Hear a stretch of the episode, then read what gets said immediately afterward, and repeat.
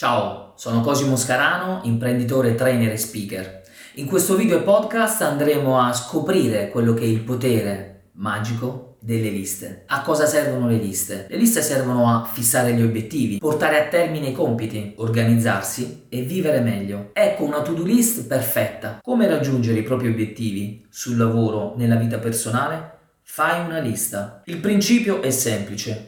Quando il mio obiettivo è troppo ambizioso, lo spacchetto in microcompiti, più facili da pianificare e rispettare. Mettere nero su bianco aiuta a focalizzarsi meglio in un mondo in cui siamo distratti di continuo da sollecitazioni di ogni tipo. E poi vuoi mettere la soddisfazione di quel segno di spunta di fianco al compito portato a termine? Umberto Eco diceva: la lista è l'origine della cultura. Come si fa? Metti in lista solo attività che hai il tempo e le risorse per svolgere quel giorno. Dovresti calcolare quanto tempo ti serve e se ce la fai in autonomia o se hai bisogno di aiuto. Usa parole che spingono all'azione e sii specifico. Scrivi cose tipo telefono a Tizio. Le liste non dovrebbero lasciare troppi margini di scelta. Più il compito è specifico e più è probabile che lo spunterai dalla lista. Errori da evitare. Non mescolare le liste. Devi averne due separate. Una per il lavoro e una per la vita personale, altrimenti si crea confusione e questo ti fa perdere tempo prezioso. Non avere compiti troppo impegnativi tipo scrivere un libro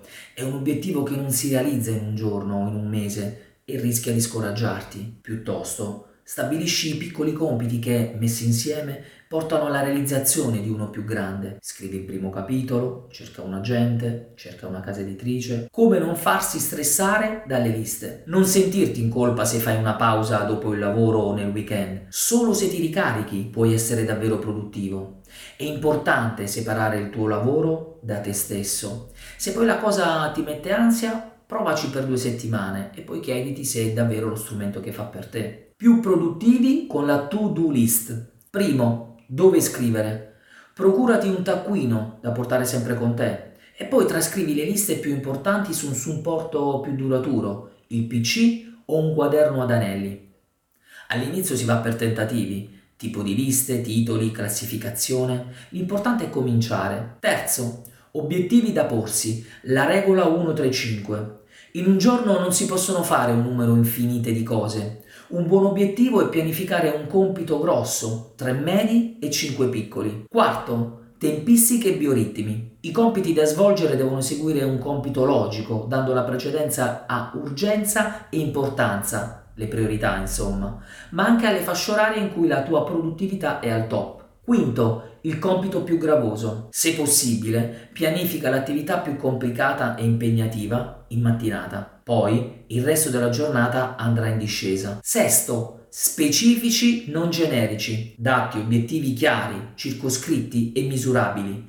Più sei specifico e minori vie di fuga esistono, più le tue chance di successo aumenteranno. Settimo, gioca di anticipo. Non ridurti all'ultimo momento. In questo modo, se proprio non ce la fai, puoi rimandare senza problemi le attività da svolgere. Ottavo, c'è un compito che ti richiede meno di 5 minuti? Non metterlo in lista, fallo subito. Nono, task da non mettere in lista. Sono le attività di routine, compiti delegabili, progetti a lungo termine. Decimo, altre liste. Oltre ai compiti e obiettivi del giorno, mese e anno, ci sono alcuni elenchi che possono aiutarti anche nella tua attività, esempio i PIN, i codici della banca, eccetera. In sintesi, uno schema che ti può aiutare a creare le liste è fare la lista delle cose importanti, la lista delle attività impegnative e la lista per gli obiettivi per il 2021. Vi consiglio anche delle letture. 1. L'arte delle liste di Dominique Leroy, edizioni Vallardi. 2. Il metodo agenda appunti di Rachel Wilkerson Miller, edizioni Giunti,